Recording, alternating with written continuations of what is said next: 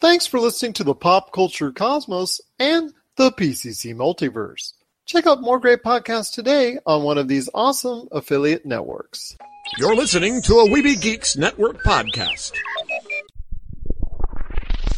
You're listening to the ESO Network, your station for all things geek. The Tangibound Network. Check it out. TangiboundNetwork.com. Listen to this show, the latest episode, every time. A proud member of the Gonna Geek Network. The opinions expressed are those of each individual. Check out all the other geeky podcasts over at GonnaGeekNetwork.com and get ready because geekiness begins in three, two, one. On this week's episode, can a crowded field make any headways at the box office? What are the best video games coming to your gaming platform this fall? And we preview WWE SummerSlam. Sort of. All this and more as we reach our next stop, the PCC Multiverse.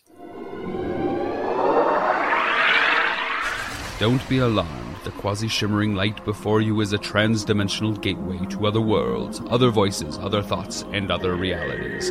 Up feels like down, and down feels like the number seven on a Wednesday morning. Don't worry, that quivering, blood boiling sensation under your eyebrows is all a part of the charm. Welcome to the PCC Multiverse. And we're back with another episode of the PCC Multiverse. My name is Gerald Glassford from Pop Culture Cosmos and Game Source.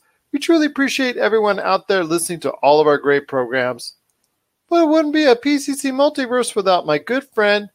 He is our burnt out superhero lover of Pop Culture Cosmos. You got to check out everything that he's doing today at popculturecosmos.com, popculturecosmos on Facebook, YouTube, Instagram, Twitter, and so much more. Plus, also Order his book as well. Congratulations, You Suck today on Amazon and Barnes Noble. It is my good friend. It is Josh Peterson. I know you're a little burnout on superhero stuff, but we still got to talk about it. But we also got to talk about how you're selling out on Amazon. I am ridiculously burnt out on superhero stuff. But yeah, book's available on Amazon. Check it out today. There's one copy left, so if you hurry, pick it up, snatch it. Snatch it indeed. I'll tell you what, it is great to hear that. The demand is there on Amazon. I'm hoping that there will be a replenishment on Amazon.com, but if you can't get it there, there's other ways to get it, including BarnesandNobles.com. And even if you go into a Barnes and Noble store, you can just request his awesome book, Congratulations, You Suck, and actually they'll carry it in the store as well. But it is going to be a great show we have for you today. We're going to talk about the crowded field of movies seemingly just upon us this weekend at the box office. Are any of them worth it? Are any of them good? And who actually might come out on top this weekend at the box office? We'll talk about that. Plus, also, as well, you know what? Disney can do it. Sony can do it too, as far as a superhero universe coming to television. And who's behind it all? We're going to talk about that here in a few minutes as well. Plus, we have a fall gaming preview coming up on the back end of the show where we talk about the most important video games coming this fall season to your favorite gaming platform. And then, last but not least, we'll talk about a little thing that happened to a very surprise video game store coming up at the end of the program as well. But on top of all that, like the cherry on top of a hot fudge sundae, we've got Greg Hall from We Podcast and We Know Things also stopping by. Well, started out as a WWE SummerSlam preview, plus also the competition coming up very soon from AEW. We go all over the place when it comes to the current state of the WWE as we kind of preview WWE SummerSlam as well. In fact, to me, I think it was a better conversation than just a straight cross the board WWE SummerSlam preview. So it is very cool to hear him talk about what he feels about the current product of WWE and that's coming up later in the program as well. But first, my friend, it is this weekend at the box office, and we've got a lot of movies, a lot of movies. For some strange reason, this has proven to be, uh, well, I guess I'll say this to you, my friend. It's a dumping ground this weekend because we've got a lot of movies which are not expected to do that great coming to the box office this weekend. Those movies include Guillermo del Toro's latest Scary Stories to Tell in the Dark. We've also got Dora Dora and the Lost City of Gold featuring an teenage Dora the Explorer. Yeah, I know. I know. I I can't believe it myself, but yes, this is what Nickelodeon movies wants. You know what? That's what they want. The Art of Racing in the Rain and a comic book adaptation of a different kind in the kitchen. All those movies are coming out this weekend to the box office. Uh, I don't really think any of them will actually make a true long lasting imprint at the box office, which is kind of a shame where there all these movies were basically trying it's like a free for all because Hobbs and Shaw is still out in theaters. That is expected to do okay in the second weekend as one of the favorites to go ahead and lead the weekend, along with The Lion King still in theaters and still doing very well. Plus, we'll also Once Upon a Time in Hollywood is still also in theaters, and that could make an imprint this weekend at the box office, spoiling it all for some of these brand new movies that are coming out. But I want to talk to you about this, my friend. All of those movies I mentioned when it comes to Dora and the Lost City of Gold, Scary Stories to Tell in the Dark, The Art of the Racing in the Rain, and also The Kitchen, all of them have lukewarm to very poor ratings when you go to Metacritic and Rotten Tomatoes, none of them have a really outstanding score. And I'm surprised to tell you this, my friend, that Dora and the Lost City of Gold is not the worst in this batch, which, from what I saw in the trailer, truly surprised me because it was really an awful trailer. But I want to ask you, my friend, the thing we want to focus on the most is Scary Stories to Tell in the Dark because this is Guillermo del Toro coming back as a director to guide this movie I've likened it from what I'm seeing as far as the reviews to something like a starter kit for teenagers and kids to get into the horror genre. Because it's PG 13, it's not going to go all the way on scary. And in fact, for those that we've talked about before that are trying to get into Doctor Strange and the Multiverse of Madness, seeing how that's going to be quote unquote Marvel's first horror movie, this might be a good stepping stone for that. Because Dora and the Lost City of Gold the Art of Racing the Rain, and The Kitchen. All of them are getting panned. The only one that's getting any kind of decent reviews is Scary Stories to Tell in the Dark, but it's certainly not one of Guillermo del Toro's best. So, Dora the Explorer, for one, just looks awful. It, I, it, I mean, the, the, the trailer looks like it's going to be the worst movie ever, and that's what I expected on the reviews. Right, right, but it it I feel like the Disney live action Kim Possible had better production value than what I'm seeing in this Dora the Explorer trailer. Well, it just looked like everybody, as far as the actors are concerned, involved, Michael Pena and all the others that are in there, Danny Trejo, who, you know what, I'm going to give him big props. He saved a special needs child earlier this week after an accident, and he helped that child out in a certain time of need. So I'm going to give him all the props in the world for doing that. And I might give him some slack for being in this movie. But as far as everyone else, it looks like they just went there for the paycheck. I don't see this movie doing good, especially in a time where people are craving, you know, more Indiana Jones or Uncharted like movies. But the fact is that they're aging Dora, you know, a little bit older and they're skewing her towards a teenage market, which I, I get the fact that a lot of the teenagers now saw Dora when they were young, but I don't think that's really the right market to target. Right. And it just it doesn't feel believable to me. It doesn't feel real to me. And I just I'm not a fan of that.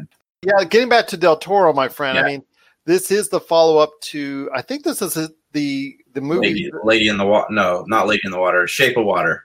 The Shape of Water. I think yeah. this is the follow up to that movie. It's not actually a sequel per se, but it's it's the next movie that he's directed since that Oscar award winning movie and it just doesn't look like it's something that's going to last in theaters or something that's going to leave a memorable mark in his career. No, but I mean, he's I don't know what was that. Crimson Peak was not a movie that really left a memorable mark in his career either. Del Toro is an odd filmmaker in the fact that he hits or he misses. He'll either make something that's really good or he'll make something that's not that great, but then people will still forgive him. I don't think the man is capable of getting a black mark on his record because he's done so many great things and he's so good at bringing out the imagination in people whether or not the movie is good you can still watch one of his movies and it sends a spark to your imagination that allows you to to see things and go to worlds that you couldn't go to with other movies in hollywood right now guillermo del toro is one of the only filmmakers that is not afraid to make original films. Hellboy, granted, is based on something, but none of his films are are reboots or remakes of any kind. Like he goes, he really goes outside of the box with what he does, and people, at the studios don't seem to be afraid to let him do that, no matter how good or bad his last films are. What I like about this horror anthology is that it really reminds me of those shows that I watched when I was a kid Goosebumps, Tales from the Crypt, or even like those scariest places on earth shows they used to show on ABC Family. Like he's exploring horror for a younger generation. And we all started out on shows like that. We didn't all just jump into Friday the 13th or Halloween movies. Like we started out small with movies like Halloween Town and stuff like that. My thing with him is I'm wondering can he open that door but not walk into it, if that makes sense. It is not expected to do that great over the long haul. It's it's kind of disappointing as a follow up to what we've seen from his previous Shape of Water Oscar winning performance. But this leads me to a question I want to ask you when it concerns Hellboy, which you mentioned real briefly because that was in his past. He did such a tremendous job with that series. It was rebooted this year to critical and commercial failure, and that could very well be one of the worst movies of the year right there for you. What would his influence have been on that type of film had he gotten a chance to go ahead and be part of the reboot? And basically, what went wrong with Hellboy in the first place? Well, from what I understand, like Hellboy 2 did decent numbers. Like they didn't lose money on it, but it didn't do the numbers that they wanted to. So they they rebooted it and then in this new reboot, it was Guillermo del Toro was not involved, but what they did is they took chunks from all the short stories like cuz I'm going through the Hellboy short story omnibus right now. They took chunks of all these different short stories and they put them together so there wasn't really like a line of continuity that carried them and then they got too obsessed with over the top violence and comedy because they were trying to do like a dark version of what Marvel's doing. It just didn't turn out very well. They didn't really explore what Hellboy is. He's he's a very multi-layered character because he's born onto Earth, but his fate is to destroy it. But he rebels against that fate by doing good things for people. Like he he roots out supernatural things and helps people who are experiencing issues with things that are from fairy tales, myth, war stories, things like that. And they didn't really explore that in this movie. I think they're just kind of looking to make money or sell action figures or create a franchise. I don't know what it was, but it just it did not do what it was supposed to. Whereas Guillermo del Toro, while he did stick to the comic books in the first one, he kind of went off the cusp with the second one and he created a world that isn't quite the Hellboy that we know, but it was still very beautiful. Well, we've talked about the month of August not being a great month, and it's now considered by many to be the dumping ground, or what January used to be for Hollywood out there, as far as movies that are not earmarked for success put on the August slate. The only one that we really thought was going to be earmarked for any type of success is Hobbs and Shaw, and that looks, along with Once Upon a Time in Hollywood, to probably both go over $100 million domestically real soon. In fact, we haven't even seen returns yet from China or overseas really to any extent when it comes to both those movies. So I'm eager to see what both those movies will do long term. But when it comes to the four movies that are coming out this weekend, Dora and the Lost City of Gold, Scary Stories to Tell in the Dark, The Art of Racing in the Rain, and The Kitchen, which again, that's a comic book adaptation with Melissa McCarthy and Tiffany Haddish. And unfortunately, that is getting ravaged by the critics. And I had to even read up on this, and I didn't even know it was a comic book adaptation because it certainly didn't have the feel of one. But unfortunately, it doesn't look like Melissa McCarthy has that same type of box office appeal that she once did. And this movie is expected to do real bad right out of the get go. The Art of Racing the Rain. The only reason why this is getting any notoriety is because the fact that this is something Disney still has influence over because it's a Fox Searchlight movie and with all the cuts that they made recently, including, I'm so disappointed when I say this, a Taika Waititi version of Flash Gordon with Chris Hemsworth as Flash Gordon. That was cut along with other several possibly good sounding projects. That was really disappointing when I heard that. So, The Art of Racing in the Rain is one of those projects from Fox Searchlight that was still greenlighted by Disney, but it still isn't expected to do that well this weekend. That this just seems like some movies that they want to throw out there for people to hopefully go and check out this weekend. But what are your thoughts out there when it comes to the movies this weekend? Are you going to see any of the new movies, whether it's Dora, Scary Stories, The Art of Racing, or The Kitchen? Let us know, popculturecosmos at yahoo.com. Or are you going to go and check out The Lion King, Hobbs and Shaw, or Once Upon a Time in Hollywood? We'd really love to hear your thoughts. Pop Culture Cosmos, Humanity Media, and Game Source on Facebook, Twitter, and Instagram as well. Well, my friend, before we head to the break, I want to hear your thoughts real quickly. And I'm already kind of getting a sense of what you're feeling lately when it comes to superhero universes. When Sony announced that they're collaborating with the guys that are responsible for the Lego movie, and that's Phil Lord and Chris Miller, they're developing a Marvel TV universe for Sony, which might mean some characters in the Spider Verse realm, or maybe something along the lines from Venom, or it could be the Sinister Six, Kraven the Hunter, that whole nine yards. What are your thoughts when you hear that Sony is developing their own Marvel television universe? Is it really worth it? Does it bring you back any interest at all into superheroes at this point in time? No, not at all. Like it, it honestly, it stresses me out because I'm so burnt out on Marvel and superheroes. And I told you this the other night. I don't like having to watch 20 different things just to keep up with continuity on the one thing that I do want to watch. So ABC has their own set of shows, Hulu has their own set of shows, Disney Plus is going to have their own set of shows, Sony's going to have their own set of Marvel shows. And then on top of that, there's still the movies. I am so exhausted of all this side content. If it's just movies, that'd be a whole other thing, but I don't need to go through and watch all this other stuff because it's all going to be continuity and I just I don't have the time for it. I just got intimidated when I heard that season one of Lord of the Rings is going to be 20 episodes long. But then again, they're spending a whole lot of payola for this whole thing to get started and kicked off. So I can't necessarily blame Amazon for going ahead and talking about 20 episodes in the first season of the Lord of the Rings series. But you're right. A Marvel Spider Man TV universe I'm not exactly thrilled for myself because, again, that is more content to watch than we really have time for with all the Disney Plus stuff, with all of their stuff, and all the other DC and, and other related universe type stuff that people are out there trying to watch, including The Boys on Amazon, which we gave high recommendations to.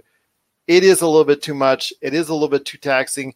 And I'm not sure if all of it's going to hit on such a high note for Sony when it comes out, as far as all the different platforms for it.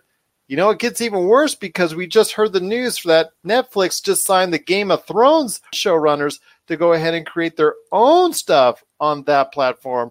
So you know that stuff is going to be high profile as well, whatever they're bringing to Netflix, because they just signed a $200 million deal there. So, oh, all this money going around is great for for all these people that are involved, but for us as fans, as us as viewers, it might be just a little bit too much. What are your thoughts out there on all this stuff going on, including the Sony Spider Verse coming to television?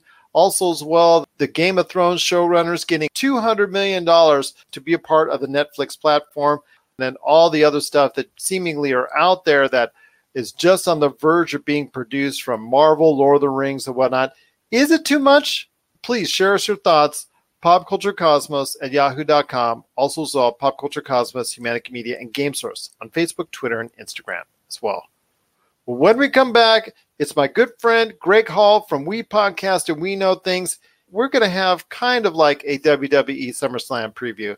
It started out that way and went into a totally different direction with thoughts on AEW and also as well the WWE product as a whole. This is the PCC Multiverse.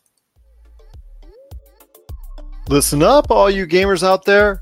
Miracle Fruit Oil is ramping up the deals on its awesome Vitabrace gaming wristband. Vitabrace is clinically proven to help improve your gaming performance. Vitabrace will help you achieve your gaming goals, whether it's that single player campaign, retro classic, or battle royale. Head on over today to miraclefruitoil.com and if you use the code Vitabrace50, you'll get half off on a Vitabrace gaming wristband or use the code buy one get one and it's buy one get one free. That's right, just use the code Vitabrace50 or buy and the number one, get and the number one today to get some great deals on some Vitabrace gaming wristbands. So check it out today at miraclefruitoil.com. Vitabrace, win with it. All right, and we're back with the program. It's Gerald coming right back at you here with the PCC Multiverse. And this weekend, it's WWE SummerSlam. I know a lot of people out there are looking forward to it, and some pro wrestling fans are a little bit apathetic about what's going on with the WWE and their product right now. So it's kind of a either or type situation at this point falling numbers, the way the ratings are. AEW is on the rise. They're on the prowl. They're in the horizon as far as coming to TNT. It's like a backdrop to what's going on with WWE SummerSlam. And here to discuss SummerSlam and other things WWE is a good friend of mine. He's been on the show before and hopefully will be on many more times. He is one of the hosts of the awesome show, We Podcast and We Know Things. You got to check it out today on a gazillion podcast outlets because when you see mine, as far as the pop culture cosmos, you will see theirs. It is a good man indeed. It is Greg Hall. Greg, I want to congratulate you first on the birth of your child earlier this year. I know you couldn't make Thank it on you. the last time because of that, and that is obviously the best reason of all. Thank you. Thank you very much. It has been the greatest seven months of my life. So thank you very much. Absolutely. Enjoy it while you can. As a father of two girls, I, I mm. know this all too well. Yeah. But it is WWE SummerSlam this weekend. I want to give everybody a quick rundown. You know, if you're interested out there and you're not sure the lineup, it is going to be Universal Champion Brock Lesnar defending against Seth Rollins, Women's Champion for Raw Becky Lynch defending against Natalya in a submission match, WWE Champion Kofi Kingston, who almost feels like an afterthought at this point in time, unfortunately, defending against Randy Orton, SmackDown Women's Champion Bayley defending against Ember Moon, Goldberg versus Dolph Ziggler because you know we've got to have a 50 year old plus semi retired star come back to beat someone on the current roster. And then also as well, Charlotte Flair versus Trish Stratus, United States champion AJ Styles defending against Ricochet. Kevin Owens versus Shane McMahon. And Owens said he'll quit, quote unquote, WWE if he loses. The Fiend Bray Wyatt in his 15th different gimmick since he started with the company versus Finn Balor. And last but not least, cruiserweight champion Drew Gulak defending against Oney Lorcan. That's not the lineup I would have in mind for one of my major shows of the year. AE dub, AE dub, AE dub. Like I am so much more excited about All Out on August 31st than I am for this SummerSlam in three days. So, uh, you know, when I think about SummerSlam, I look at they're bringing back legends again to pop ratings again to bury new talent again, and then we're rehashing old matches again. I made a promise to myself, and I've kept it so far. I made a promise to myself that as long as Brock Lesnar is in the WWE, I will not watch Raw or SmackDown.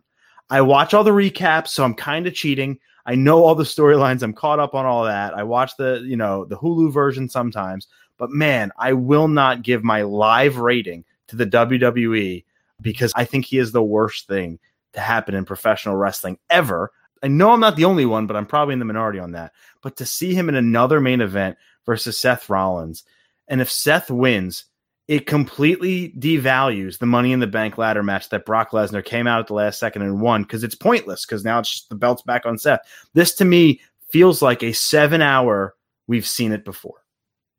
Eh, there is nothing original that I can tell by it, and it's just a, a shame that that's the case because nothing excites me.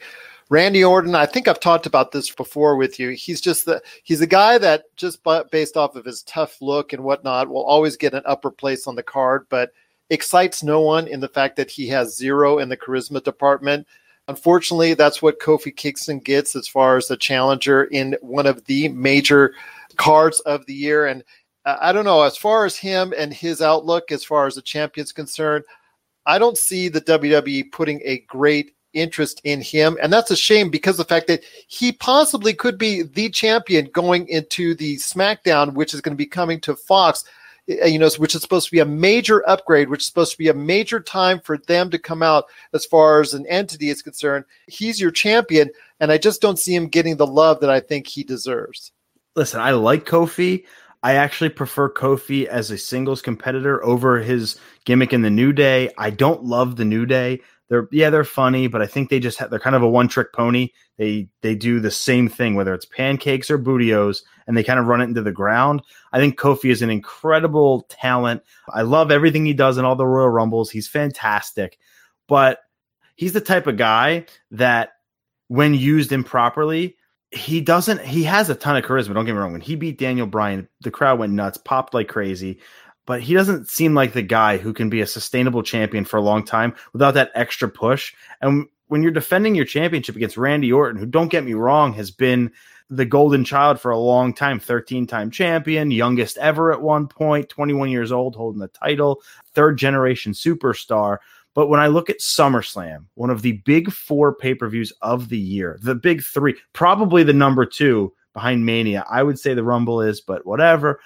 You're going into this, the four people in the big main men's card, none of them do anything exciting for me anymore. The two matches I'm most excited for on this card, three, tech, really, the three matches I care about on this card are all mid card, all of them including AJ versus Ricochet, because even though AJ is a main event guy, they're going for the U.S. title. And let's call it what it is. The U.S. title has been buried for the past few years. It's an irrelevant championship. I'm in for the match, not so much the consequence.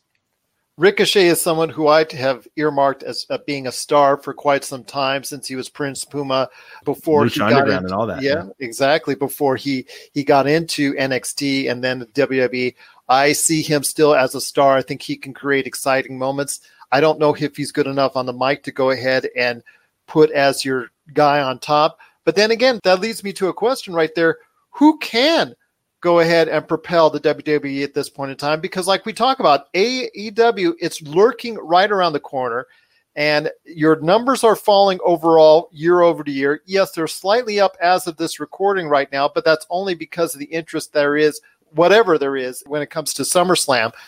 But with SmackDown going to Fox and Fox executives saying on the surface that they're not concerned, but you gotta you gotta think that they are when they're going to build their Friday nights around SmackDown. What are your thoughts about the lack of, uh, you know, I guess of, of quality at this point in time, the lack of a star, the, the just lack of interest from fans out there when it comes to the WWE product right now? I mean, I know there's several reasons for it. I mean, we could probably go on here for another two, three, four hours on the list of problems and the things that they've done. The WWE has over the past five to 10 years to create this problem, but it's a big problem right now. And I think the WWE has yet to face it. There are two I I think the WWE is almost they're self-aware, but they don't want to admit it of the product that they put out there. They're trying to they'll pop ratings any way they want. We saw the Raw reunion was a joke, right? That was a joke of a thing. It fell flat on its face. The WWE has so much talent in NXT, which I still think is the number one wrestling promotion in the world. I think it has the most talent, even more than New Japan, even more than AEW. There are so many stars in the making in, in NXT. But whenever they come up to the main roster, what happens? They get buried, they become comedy fodder, or they eventually go down back to NXT like Tyler Breeze and they get buried. That's why I don't want Adam Cole or Gargano on main roster. Let them go kill it in NXT for another few years and then go to AEW when their contract is up so they can get propelled to the moon like they should. Because as long as Vince is around, because that's the biggest problem, right? As long as Vince is around, he likes the beef. He likes the big dude. And Roman Reigns and Brock Lesnar, Taker, uh, T- Taker's a legend, I get it. But these big bodied guys that I don't know if that's what the wrestling fan wants nowadays. The product has changed. And the fact is, WWE is so risk averse when it comes to the type of match they put on. If you watch a Jeff Hardy match or you watch a Ricochet match, you can almost choreograph the whole thing start to finish. You know the spots, you know the moves, you know how every Ricochet match is going to start, you know every single match is going to end with the 630, and it's like it's so unsurprising that I'm just watching spot fest after spot fest, but they're not high risk. I know what I'm getting into. I know that it's safe. You can't even do the Styles Clash much anymore. He did one against, I think it was even Ricochet from like the second rope. So I, they got away with one there, but they can't do pile drivers. They can't do this. They can't do that. And because of the fact that WWE wants to play it so safe and Vince is in charge, and tickets are, by the way, way too expensive those factors right then and there, you're you're really moving people away. And when you have a product like like AEW coming in with that, they're very upfront with everything, and I and I appreciate that. I think the wrestling fan appreciates that too. They don't have a Vince McMahon right now, and I think that's a huge differentiator. And that that's where I can see AEW gaining steam. But man, there's a lot of factors that are going into the quite frankly the boredom that is the WWE. And and as much as I love professional wrestling, and again, there are three matches I'm really looking forward to on this card. It just overall, I know what's going to happen. I know what's going I'm going to get. I'm good with it. Like I'll watch it; it'll entertain me, but I'm not going to like talk about it with my friends the next day. But I will talk about All Out for a week after that's done. You're listening to the Pop Culture Cosmos. Don't touch that dial. Wait, do, do people still use dials?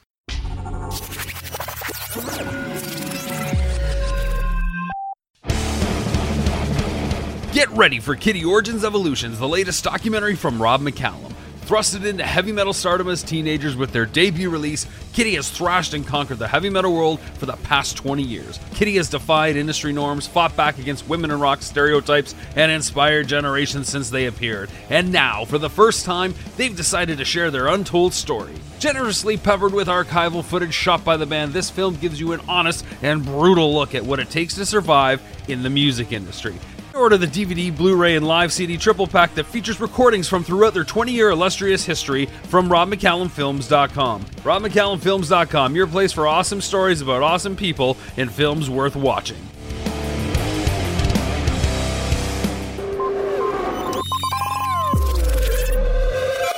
You know what? Unfortunately, I am going to be that guy that goes, "I way back when in the Attitude Era." But unfortunately, you know, as I've looked back in recent times, as far as video from not only the Attitude Era, as far as the crowd responses, what got people over, what got wrestlers over, the wrestlers that did appear before the camera that connected with the audience, but also just before that, when the WWE was in trouble financially, what was not working, bad gimmicks, bad storylines, bad wrestling. Those type of things I've seen right now. I see sort of a similarity between 1995, 1996, and right about now with bad storylines, bad gimmicks, and uninteresting characters. Then you know it's just like almost like the calm before the storm before you know the organic rise of the rock the organic rise of stone cold steve austin the organic rise of evil mr mcmahon and the corporate entity that they were and then also the you, you know if you were i want to say the wcw you can say the nwo and all that i see that happening now with aew i am late to the party as far as getting on that train for aew but i'm on it now because I didn't want to really believe that that was going to actually happen as far as the continuing success of AEW. Because you and I've seen this story in Song and Dance before, where there's a fledgling promotion, there's some interest, and it goes down. eh, You know, after after a hot start. But now we're actually seeing AEW has a real chance to make some noise and make it for a long period of time. what I really appreciate what AEW does different, right? Because I completely agree. I grew up in the 90s. So I was a baby. I, I was born in 88. So growing up in 92, 93, 93 was the first time I ever watched a wrestling match. I was four years old, five years old, and it mesmerized me. But it was Bret Hart versus Mabel and from, from Men on a Mission, who eventually became Viscera. And I'm like, this is bigger than life. It's awesome. But then I'm watching Duke the Dumpster Droese and the Repo Man and the Goon. And I'm like, okay, little too childish for me still. I'm growing up, I'm growing up, I'm growing up, but these characters don't do it for me. You click over to WCW and I'm like, Razor Ramon, Diesel, but wait, they're Scott Hall, they're Kevin Nash. It was like that real feeling. It gave me like these were just these were guys, they weren't just characters. And that's what kind of gravitated me towards Juventud Guerrera and Rey Mysterio Jr. and Konnan. And I loved the WCW in the late 90s, but unfortunately, they had Vince Russo taking care of their creative in 2000 when you had, I think, 19 champions or even maybe more than that title changes in 2000 alone, one of them being David Arquette. That's the beautiful thing that AEW doesn't have is it doesn't have a Vince Russo Eric Bischoff tandem. So they kind of have like a little bit more creative based off of podcasts from like Jon Moxley and Dustin Rhodes. It sounds like that the wrestlers have a little bit to do with their creative and can give input on their storyline. And that's how you get the ecosystem going. That's how you get wrestler buy in. And that's how you get fan buy in because you're giving the wrestlers freedom to be professionals, also have a little bit of, you know, input into their storylines and they don't go out and say stupid stuff. I think even a, a fourth thing about WWE that I have a big problem with is the cringiness of their promos. It's it's just catchphrase after catchphrase after catchphrase, and nobody talks like that. What I appreciate about AEW, they keep it real. They talk like an actual individual would, and they don't say these stupid buzzwords or phrases that mean nothing to the average fan. They're allowing people who know how to do promos. They're not going in front of Chris Jericho with a script. I've heard him on interviews say that they're just talking points. Yep. These are the talking points we'd like to say. If you don't say them, that's fine. If you do, that's great. But he's going ahead and crafting his own promo. The guys who need help with promos are getting that help. The guys who don't, the Dustin Rhodes, the Cody Rhodes, the Chris Jerichos, the Jon Moxleys, they're actually just they're only given talking points and they're taking it off from there instead of what you got in the WWE where it's so scripted and so forced that it just becomes nauseating at times to watch. If I just if I hear it's glorious one more time, like I got it, you know. I'm just nobody talks mm-hmm. like that. And what I appreciate about it about AEW is just that little ounce of freedom because that leaves you that little you never know what you're going to get moment. And I love the word you used, organic. To me, entertainment when it can come about organic, it's a live show. Vince McMahon said it himself. When you're live, nothing's a mistake.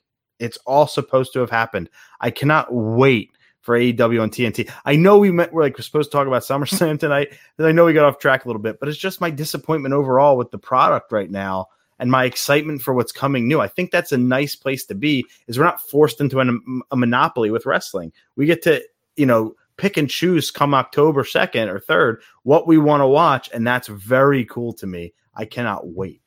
Well, I've told you this before, and I've told I've said this on the show before something will not reach a mass audience unless it's organic. That's when something truly gets over. That's when something truly gets popular, whether it's a Steve Austin, a Rock, an Avengers Endgame, whatever it is in pop culture or entertainment. It reaches that mass audience, and the mass audience will pick up on it if it's not forced, it's organic. And I don't see that right now with the WWE product in most instances.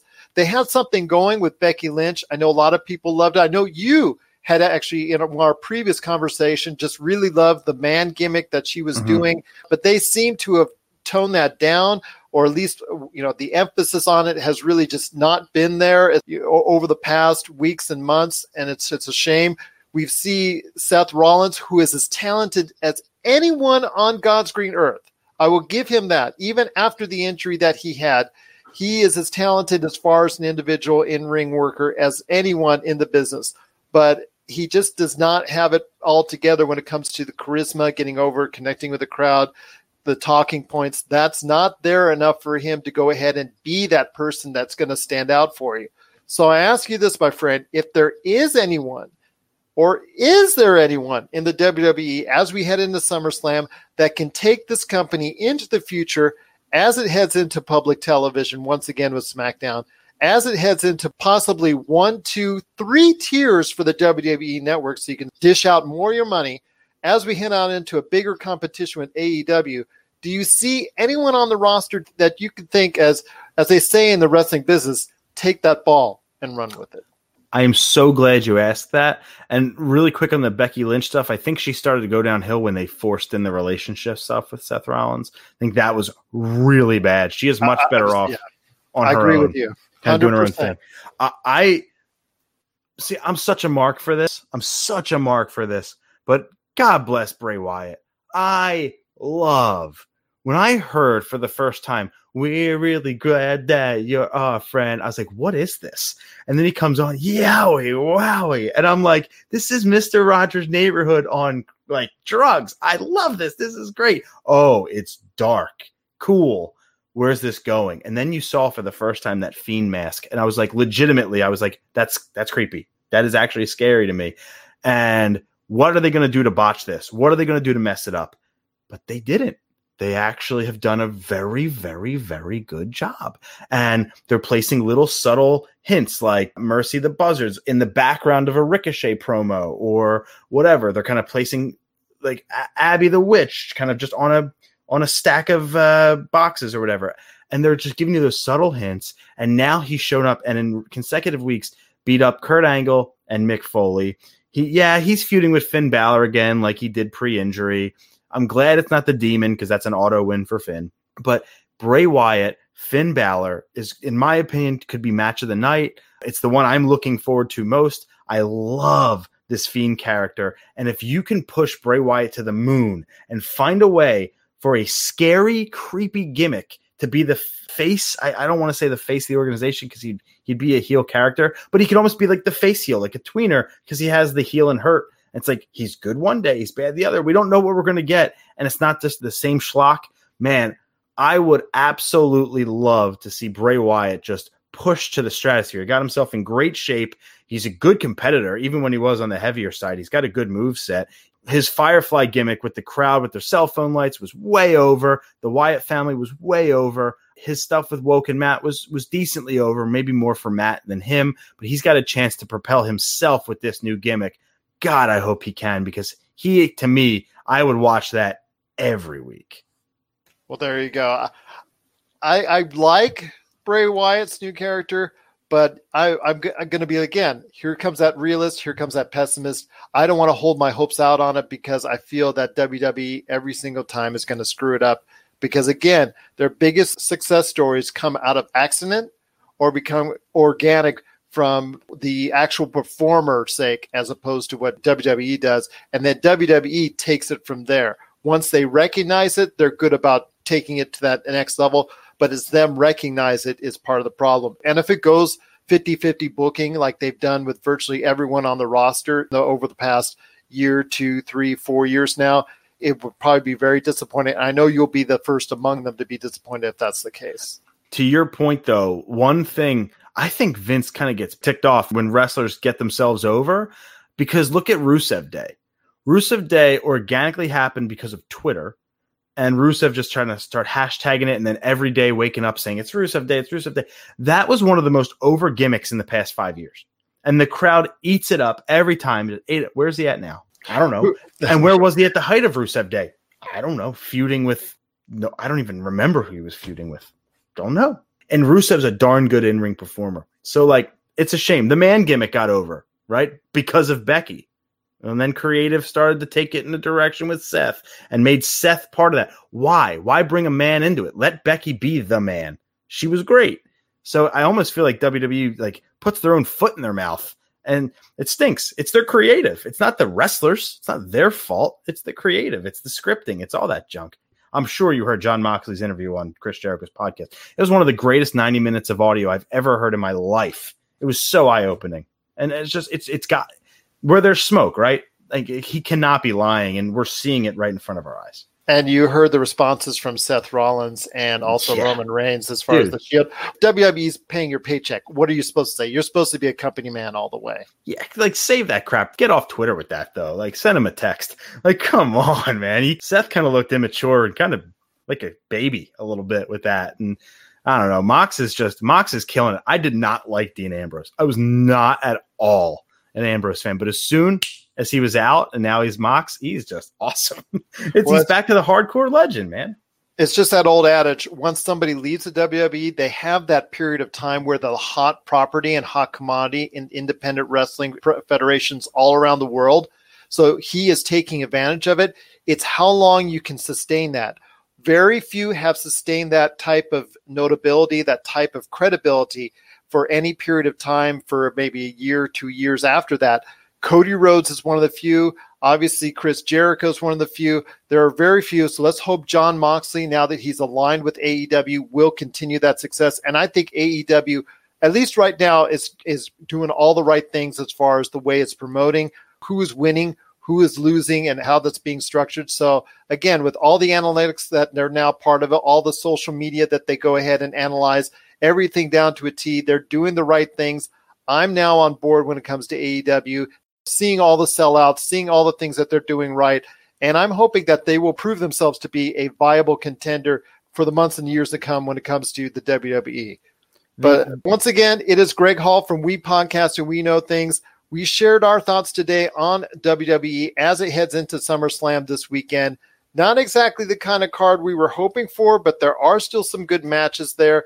One thing you guys got to do is check out the awesome show, We Podcast and We Know Things. And Greg, before we go on out, I want to hear your thoughts on exactly why people need to check out your awesome show, We Podcast and We Know Things. because we are the single source for all of your nerdy news in gaming, TV, film, music, and all things pop culture. Heck, we basically spread the good word of nerd one episode at a time. And you know, I fed him the script on that just to let you know. I've said that for so many episodes that I could do it in my sleep.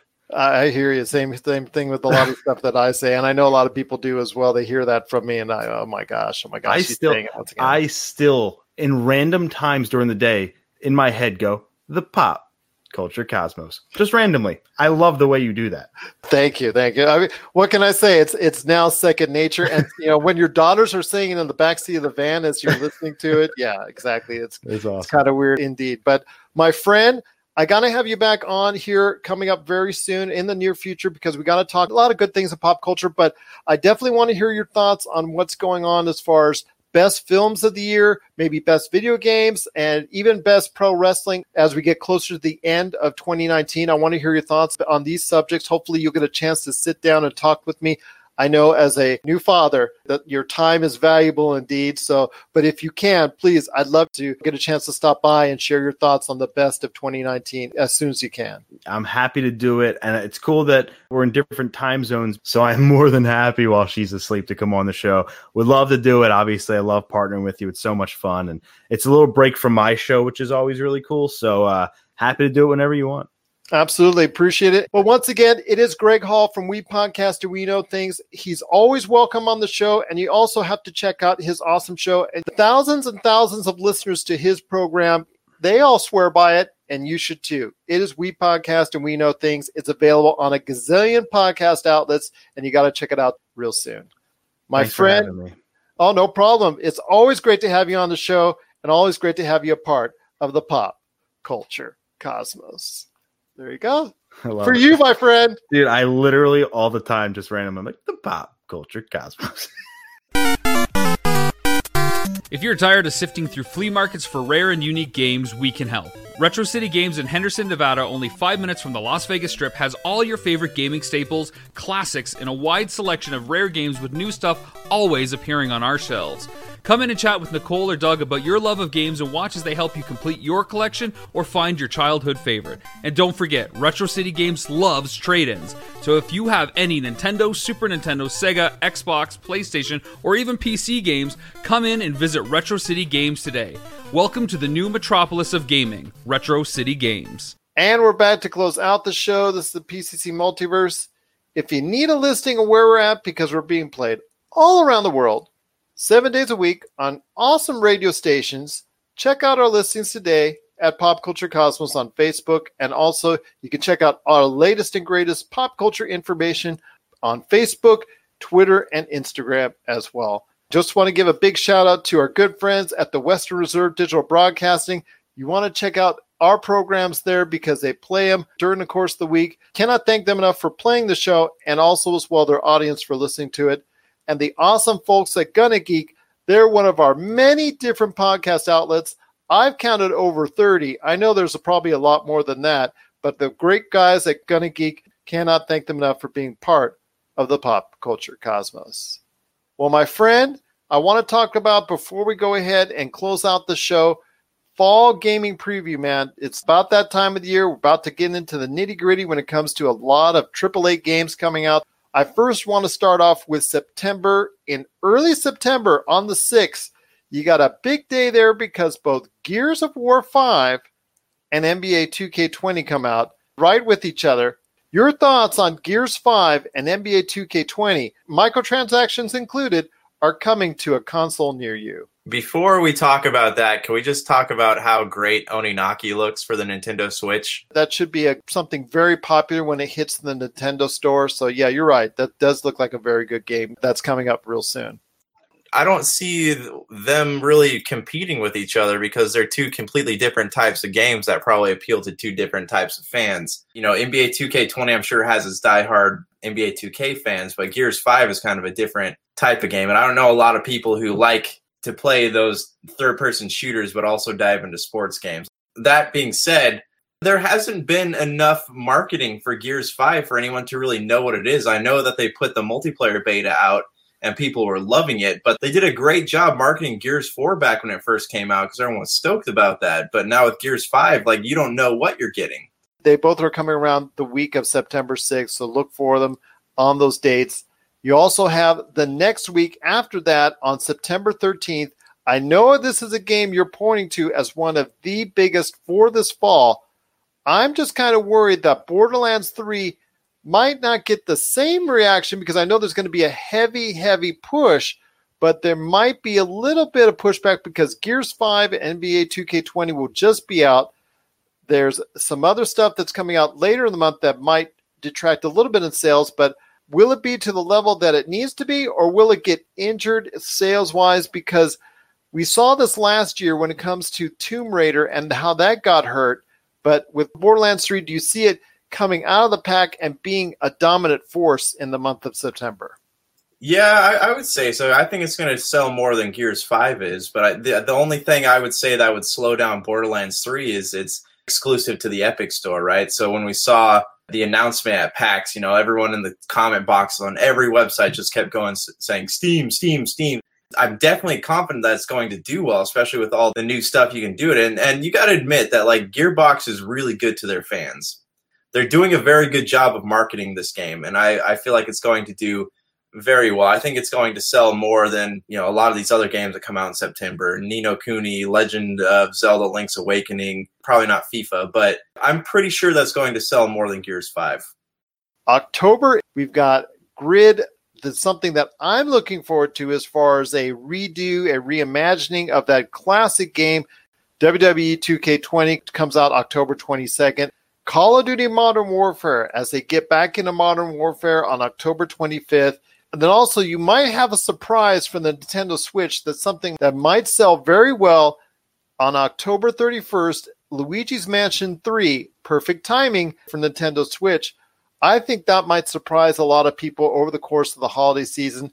But don't forget also as well, a lot of hype is going into the Outer Worlds, which is coming October 25th as well. So it's not a super stacked month as normally October is for a lot of AAA games that are normally coming out around that time. But there could be some surprises when you look at what's going on in October. Ghost Recon Breakpoint, I'm I'm excited to play. I, I got to get a little hands-on time with that E3 but uh, Ghost Recon Wildlands did not make the numbers and did not do as well as a lot of people were hoping for. So that's why I'm not holding out hope for the same thing for Breakpoint. Yeah, but I mean, they've done a good job of marketing it so far, and that's something that a lot of Tom Clancy games don't really have the opportunity to have is good marketing. That's coming out on October 4th to all the major platforms. I'm telling you right now, my friend, look out for the Outer Worlds. It's something a lot of people could be very excited for if the reviews are really good on that game, then watch out. This game could really take off. I mean, it is Call of Duty's month, rest assured, but there could be some surprises in store with Luigi's Mansion 3, The Outer Worlds, and a remake of Grid as well.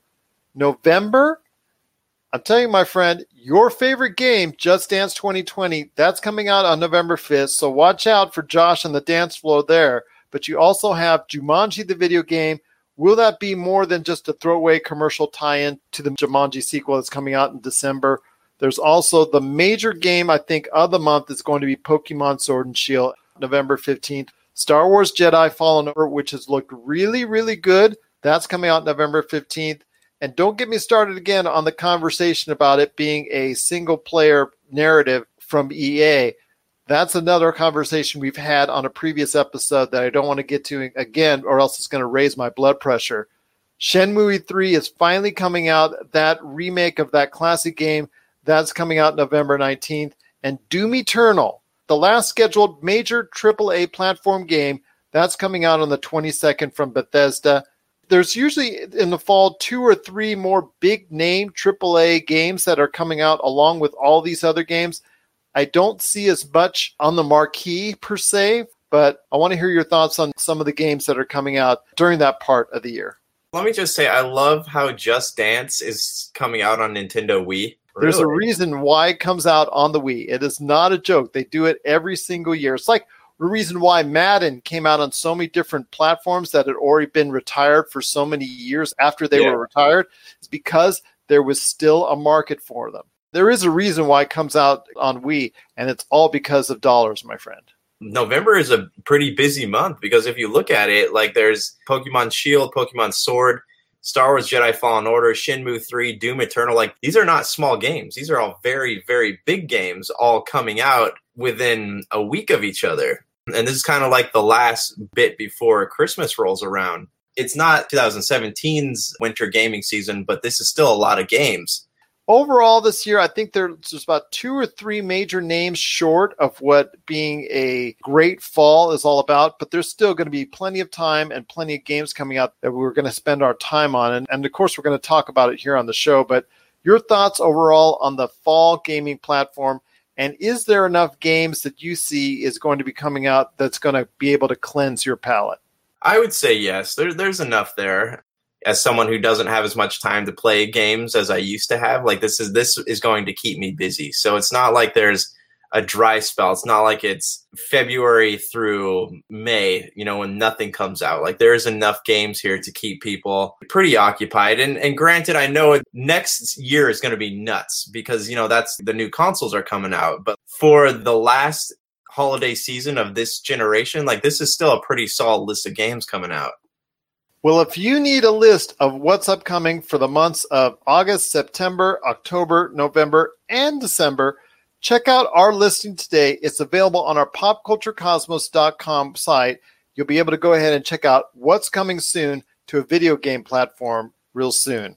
And if you have any thoughts on what games you're excited for and what games you're not excited for that are coming out this fall, please, we want to know. We want to hear your thoughts. We want to get your feedback on what games you're looking forward to so we can talk about them as well. Pop Culture Cosmos at yahoo.com and Pop Culture Cosmos Game Source Humanica Media on Facebook, YouTube, Instagram, and Twitter as well. Before we head on out, I want to thank Greg Hall from We Podcast and We Know Things for sharing his thoughts on the WWE, AEW, and SummerSlam as well.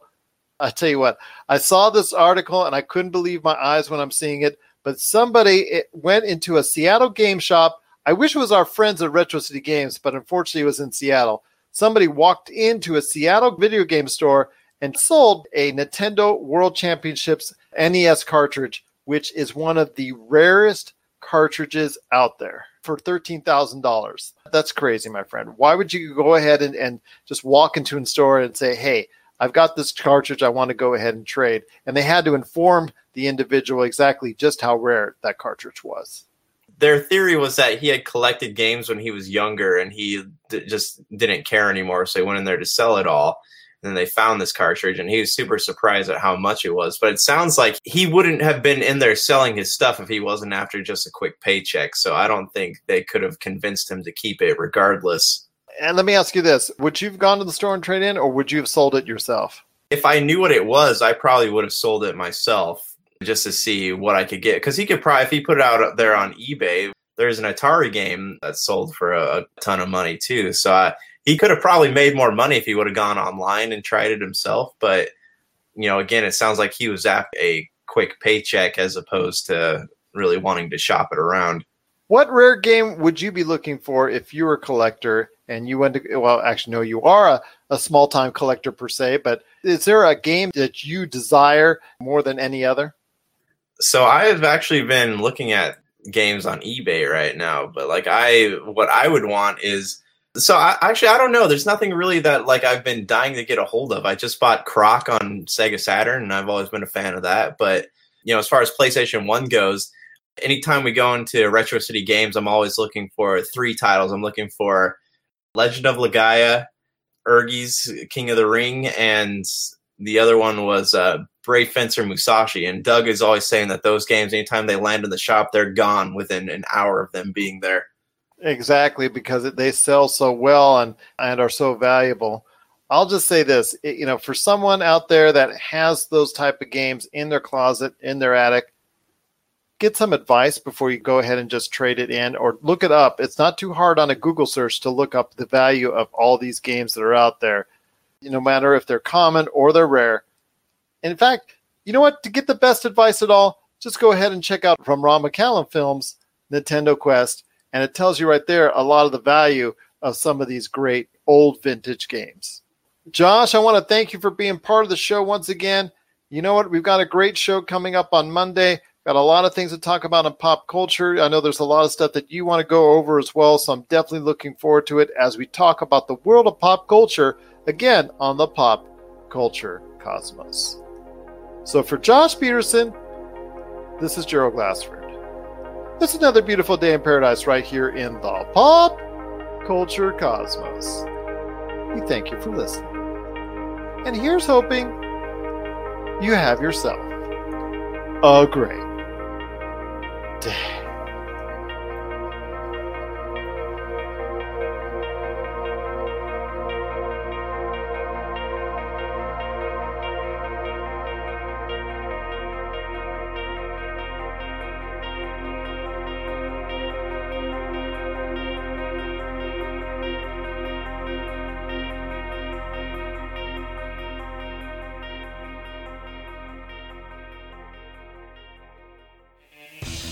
Myopia Defend Your Childhood is a nostalgic movie podcast where we rewatch the movies of the 80s and 90s as we walk down memory lane. From action to animation, horror to sci fi, we rewatch the movies my panelists and I grew up watching to see how our pasts hold up. Join us every other Thursday on the ESO network. Follow us on Twitter, Facebook, Letterboxd, Spotify, iTunes, and wherever podcasts are found. Thanks. You're listening to a Weeby Geeks Network podcast. This has been a broadcast of the ESO Network. Be part of the crew and help support our shows by donating to our ESO Patreon or by shopping through Amazon.com or the TeePublic store, which can all be found at www.esonetwork.com. The ESO Network, your station for all things geek. Tangent Bound Network. Let your voice be heard. TangentBoundNetwork.com. Thanks so much for downloading the Pop Culture Cosmos and stay tuned as more great podcasts are on the way. Thanks again for listening to us here at the Pop Culture Cosmos.